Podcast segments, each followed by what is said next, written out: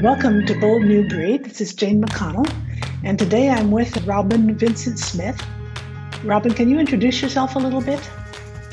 Hello, my name is Robin. I've worked for MSF for almost 20 years. I started working in operations in our social mission in the field, as we say, as a logistician, which is a jack of all trades and a master of none, essentially providing all the practical things that the medics need to do their work electricity, shelter, transport, security, water and sanitation, biomedical equipment, that, kind of practical stuff.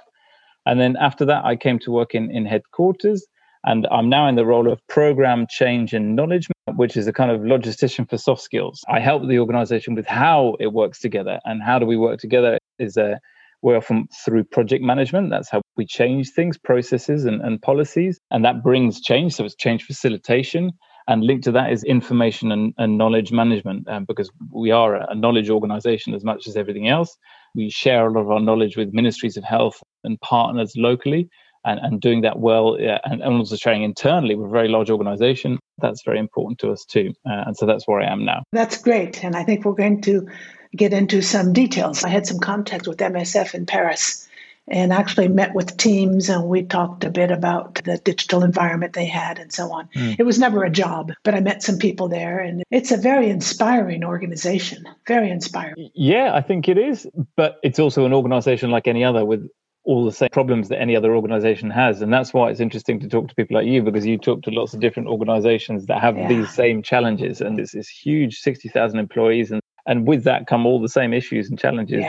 I did a gig mindset survey in 2018, mm-hmm. and then I ran it again in 2021 because mm-hmm. a lot of people said to me, Jane, you have to do it again.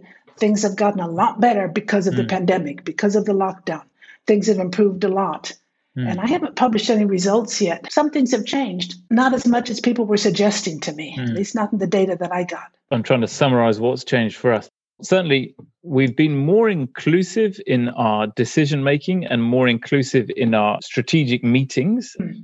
In fact, in all kinds of meetings, but I focus on the strategic ones because they're important because we can include more people around the table virtually, and digitally, than we could do physically. Uh, and so yes. before, only those who had enough seniority and hierarchy to pay for a plane ticket had a, a, a space around the table. And now uh-huh. we can ah. include anybody with an internet connection. Uh, a good internet connection is still a major barrier in the places, many of the places we work. And so let's say it's mm-hmm. not, doesn't open up to everybody, but it opens up to a lot more people. And typically, we'd have General Assembly and it would be oriented towards a face to face audience and built around a face-to-face audience. And mainly the people in the room who participated could really contribute to the meeting. But now it's all online and so it's built around an online audience.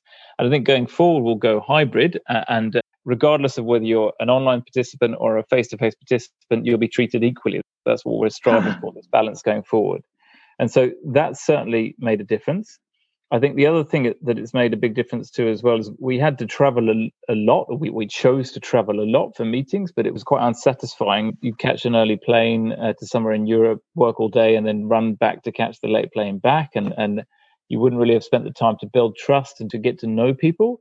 Whereas uh, now we if we're going to travel, we travel to get to know people and build trust, and then we do all the work online. Uh, and so we meet a lot less often, but when we meet, or hopefully this is COVID, when we start to meet again, we'll be meeting to build relationships rather than to uh, to actually do any work. And the work we've got good at doing the work online, so that's ah. changed. Uh, I can't prove it yet because we can't travel yet, but what I do know is well, I hardly ever go to the office anymore. I've been working from home since March last year because I'm based in Belgium and these are the rules for the Belgian But now, when I go to the office occasionally over the summer, it won't be with my computer to work. It'll be to meet people and to build trust and to build relationships. And that's all I'll do. And then when I actually have to produce and do work and be operational, I'll do all that all virtually uh, and because yeah. it's quite efficient to do that. So that's in a very kind of office function. And then it'll be the same with European travel or international travel. I will travel less and do as much as I can remotely and only travel when I need to build relationships. And so if there's a new entity somewhere and, uh, I need to meet them for the first time because I've not met them before. And even that, I think um, it's possible to build relationships exclusively online, whereas that's not something we would have considered before, but now it's, it's mm. possible to do that. So it's changed the way we do business, allowed us to be more inclusive, to get more diverse voices around the table. it's ramped up everything to do. We had we already had pre-COVID online communities of practice and forums where communities of practice can meet. But that's really taken off a lot. It's flattened the organization to a large extent as well because um, uh, more people can participate and more voices are heard. Often it would be the same old voices, the senior uh, voices. Now it's more inclusive. I'm not saying it's a complete revolution, but it's definitely a step progress in, in the direction we've been wanting to go in anyway for years. And it's certainly it's helped that. I'm very positive about it, I think. And I think the other thing it's helped is we adopted MSF Office 365 as a solution mm. for our digital workspace. Most people were still using Outlook, which is the kind of the mm. desktop version of email. It's, it's yeah. like driving a Ferrari in first gear. There's just so much more you can do with Office 365 and it's all online. So we've, we've all got a lot better at using that. And where we hit the limit, in fact, was this actually. it, Teams doesn't do what Zoom Pro meeting and Zoom Pro oh, webinar yeah. does. Yeah. Uh, and the one role that I've really played the most in the last year is DJ Zoom. Zoom Pro Webinar and Zoom Pro Meeting were tools which we introduced, and I run a community of Zoomers who, who basically facilitate online exchanges. And so, with my knowledge management hat on, knowing that much of the knowledge uh, that we have is not explicit in people's heads and where is that knowledge exchanged? It's exchanged during meetings. My main knowledge management drive at the moment, facilitating online meetings, is, is DJ Zoom. That's what I've been for the last year, really. Is your role primarily one of knowledge management then? My job title is Program Change and Knowledge Manager. And so I was recruited to, to set up a, a, PMO, a project management office, mm-hmm. specifically for headquarters projects, not field projects like a hospital here or a vaccination center there. And that's what I mean by a social mission project, but more headquarters projects like an office move or an ERP deployment or a new tool to do this or a new process on how, how we employ consultants and stuff like this. That's what I was hired to do. Uh, but then with that comes a lot of change facilitation because these projects bring change. And then I added knowledge to my job title about four years ago. And so we have a, a transversal group, the Information and, and Knowledge Management Steering Committee across all departments. And we, we try and coordinate and organize all our initiatives to become more of a learning organization to better organize our explicit knowledge and better organize our knowledge exchange. So, I work around those three spheres project management, change facilitation, and, and information and knowledge management. I work for the general director, so it's centrally placed under the DG office. Do you come across the comment that when knowledge or information is exchanged verbally, there's no trace of it, hmm. and that it's better for things to be documented. Yeah, and I think it's much more nuanced than that. I think it's certainly true to say that we should produce guidelines and guidance in a written format because that's how a lot of people consume knowledge still in the old you know, traditional way. You, pick up a guideline and you read the guideline. And that's still a very important part of the support we provide to the staff that work uh, in our social mission how do you set up a cholera camp? How do you do waste triage of medical waste triage and, and things like this? And so that's a very important part of what we do, doing. I wouldn't want to stop it. But I think in addition, we need to create spaces where knowledge can be exchanged orally. So this is the communities of practice that I was talking about, whether they be online forums or whether they be webinars or face to face events. And so I think both are important. And yeah, some of it's recorded media as well. So there's a lot more video production going on these right. days. And we launched uh, a couple of years ago an, an online personal learning environment. That means there's a lot of self learning courses available where there weren't before, and a lot of videos uploaded there. So I think it's a, a big a spectrum, and we consume knowledge in, in, many different ways, traditionally by reading guidelines, but also through oral exchange and also through watching multimedia. I think, and so you need to offer everything. So typically, right when we publish a guideline with a knowledge asset, then it won't come out just as a PDF of 500 pages. There'll be webinars accompanying it. There'll be discussions, forums to discuss around it, and it'll be socialized. I like that word. It makes a lot of sense to me. You'll socialize these knowledge assets as much as you. So I think it's it's got to be everything. And and and if it was all right 15, 20 years ago just to have the paper file, it's no longer all right today. Yeah. I don't think. Uh, right. You need to talk about it. Yeah. You talked to me about outsourcing internally. And yeah. you said that you call for volunteers to work on, you talked about diversity, equity, and inclusion as an example. Yeah. And you say staff bring their motivation. You said only bring their motivation. I think by only you mean they don't have necessarily training or developed official skills in that area. No. And no. for me, that's a very gig mindset. Yeah, I can really see how it fits. But I think 10, 15 years ago, and this it was, it was more sort of when I was working on the project management office and setting that up. Classically, when we had a problem, we'd recruit somebody. That would be our knee jerk reaction. It'd be problem equals new FTE. But then what happens is you just, the headquarters just grows and grows and grows and grows to the point there's too many of you. There's two ways to rationalize that kind of knee jerk reaction. One is to recognize that within the existing body of staff, there's a huge amount of untapped knowledge because everybody brings different life experience and work experience uh, and personal experience uh, from all over the world. And, and much of the time, you can solve many of your problems just leveraging the existing collective intelligence within the organization. That's definitely the first place to start. And then, secondly, you can by consultancy. And if you do so intelligently, then you can import that knowledge within to the organization. I think those have been the two tactics that we've been using as an alternative to just simply hiring somebody to look at the problem.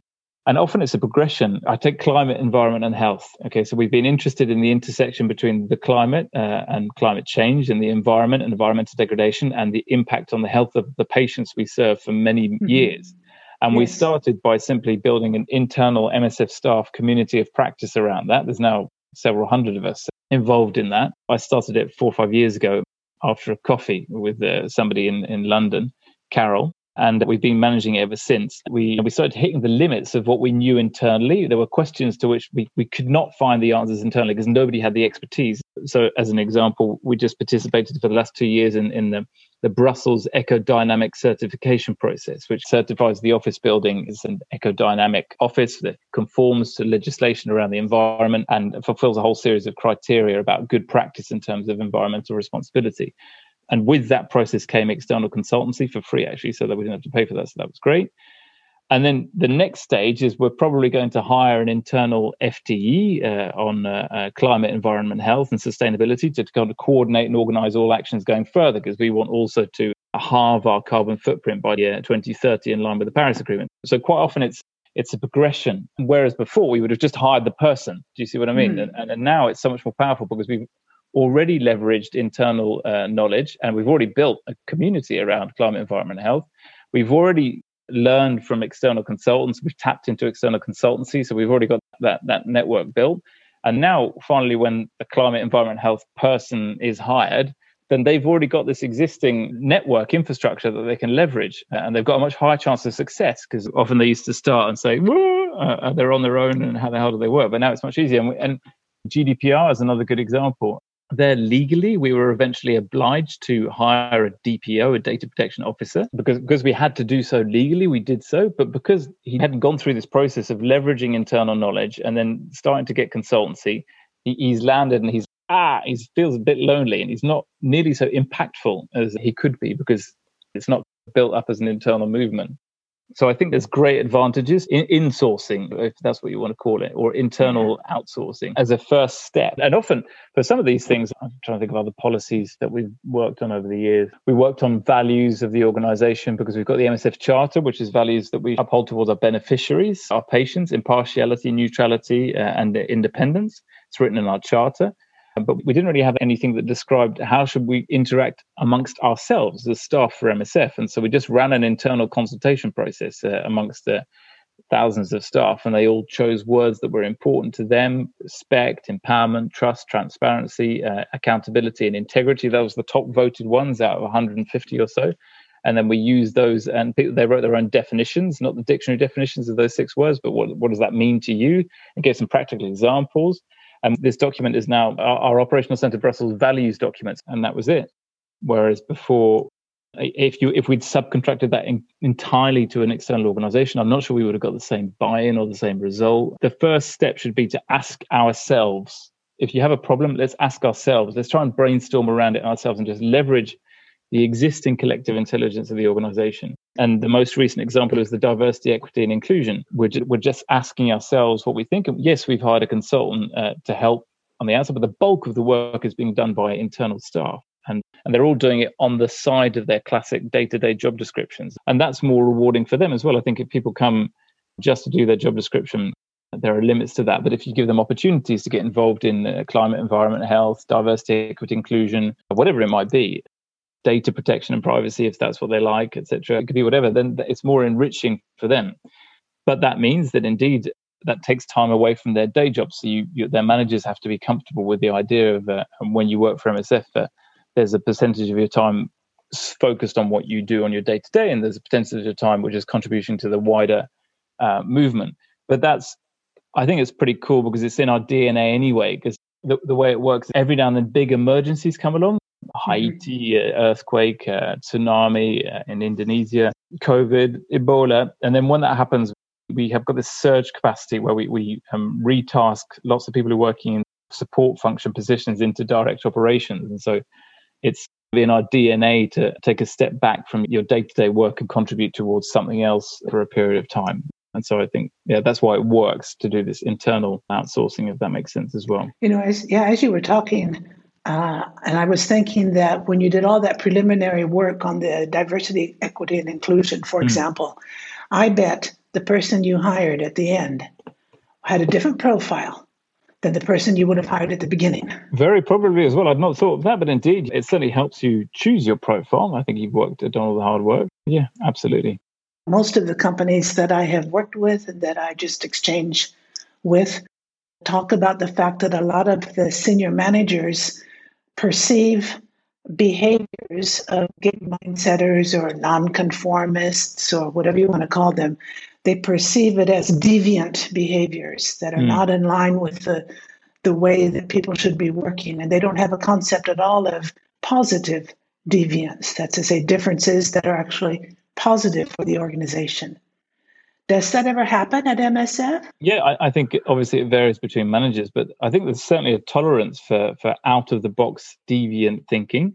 And uh, you see it sometimes in the hires that are made. Some people are hired and you think my god that person's a complete deviant. Uh, and so they're, they're a non-conformist. And and you think it's great that we, we've had the i don't know maturity i think uh, to be able to hire uh, a non-conformist. And and we push very hard for diversity within the organization and with diversity comes non-conformism yeah. and we're pushing very hard you see a lot of the new hires and it's in line with diversity equity and inclusion we started in france 50 years ago and then it's basically been a European centric organization for a long time.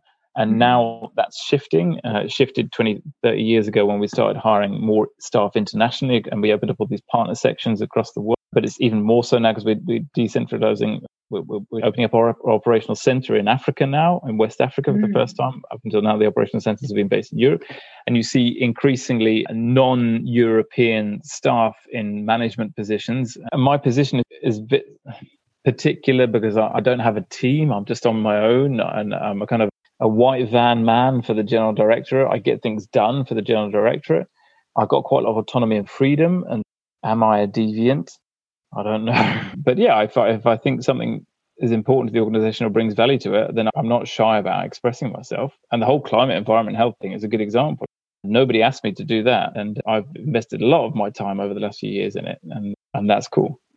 Are you a medically trained doctor?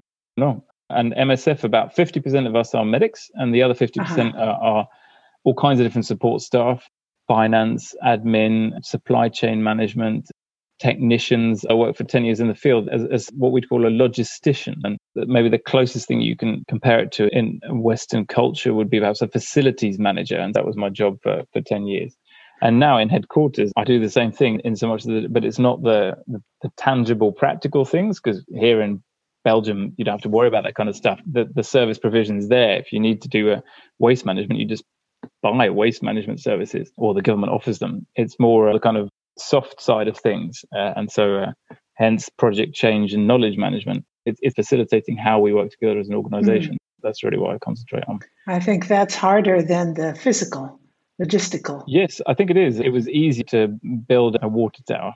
I knew that was clear, clear guidance. And if you look in the uh, the the Cynefin framework, simple, complicated, complex, and chaos. You're yes. definitely in the complex and the chaos, uh, uh, and yes. you have to work in a more agile, iterative fashion rather than in the kind of simple and complicated in the more classic waterfall fashion. I don't know if it was UNHCR or the people I met at MSF way, way back, but there was a rule or an unofficial guideline that people in headquarters couldn't stay there over a certain number of years unless they went out and they also had work in the field.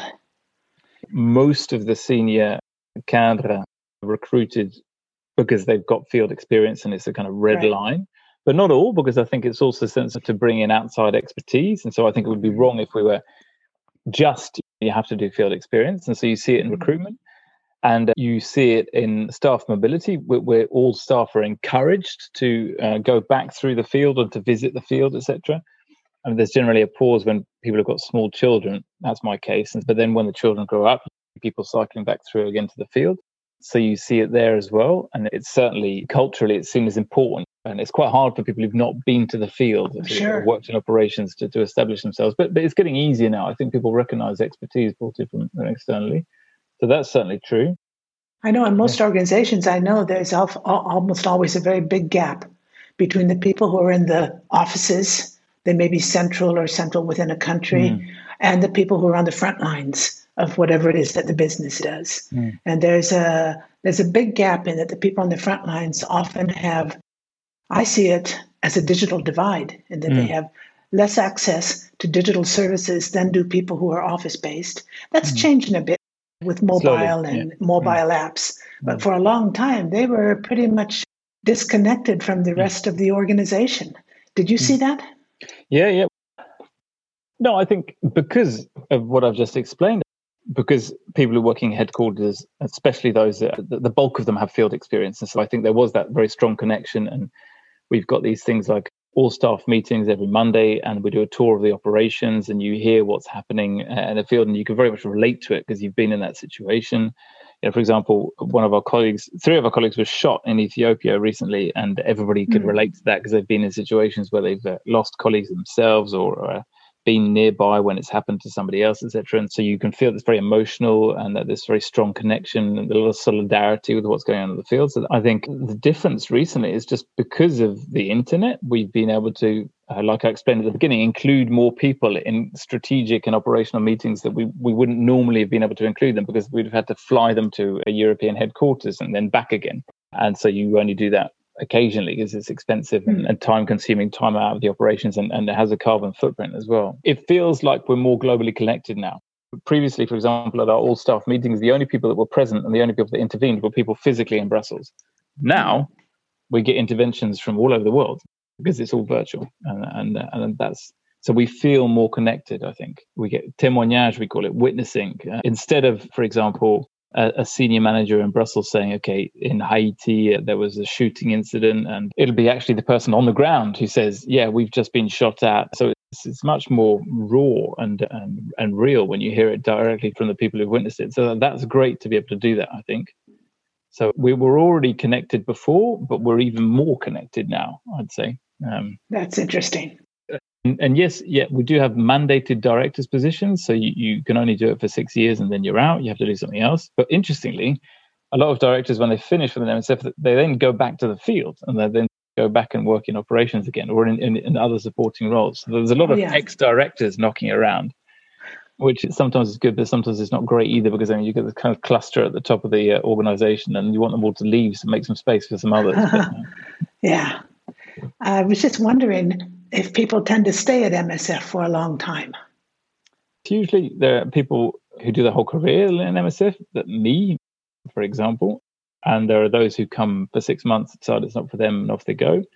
Yes. Those who do three or four years, it's varied. When you're talking about field work, it's often linked to personal circumstances. You have to sacrifice quite a lot when you go and work as an international staff because uh, you, yeah. you, leave behind family, friends. Uh, we encourage people to stay a good few years in headquarters positions because yeah. you bring more value the longer you stay, I think. Yeah, it's been really interesting. I think we've reached the end of our conversation, Robin. I want to thank you very much for your time.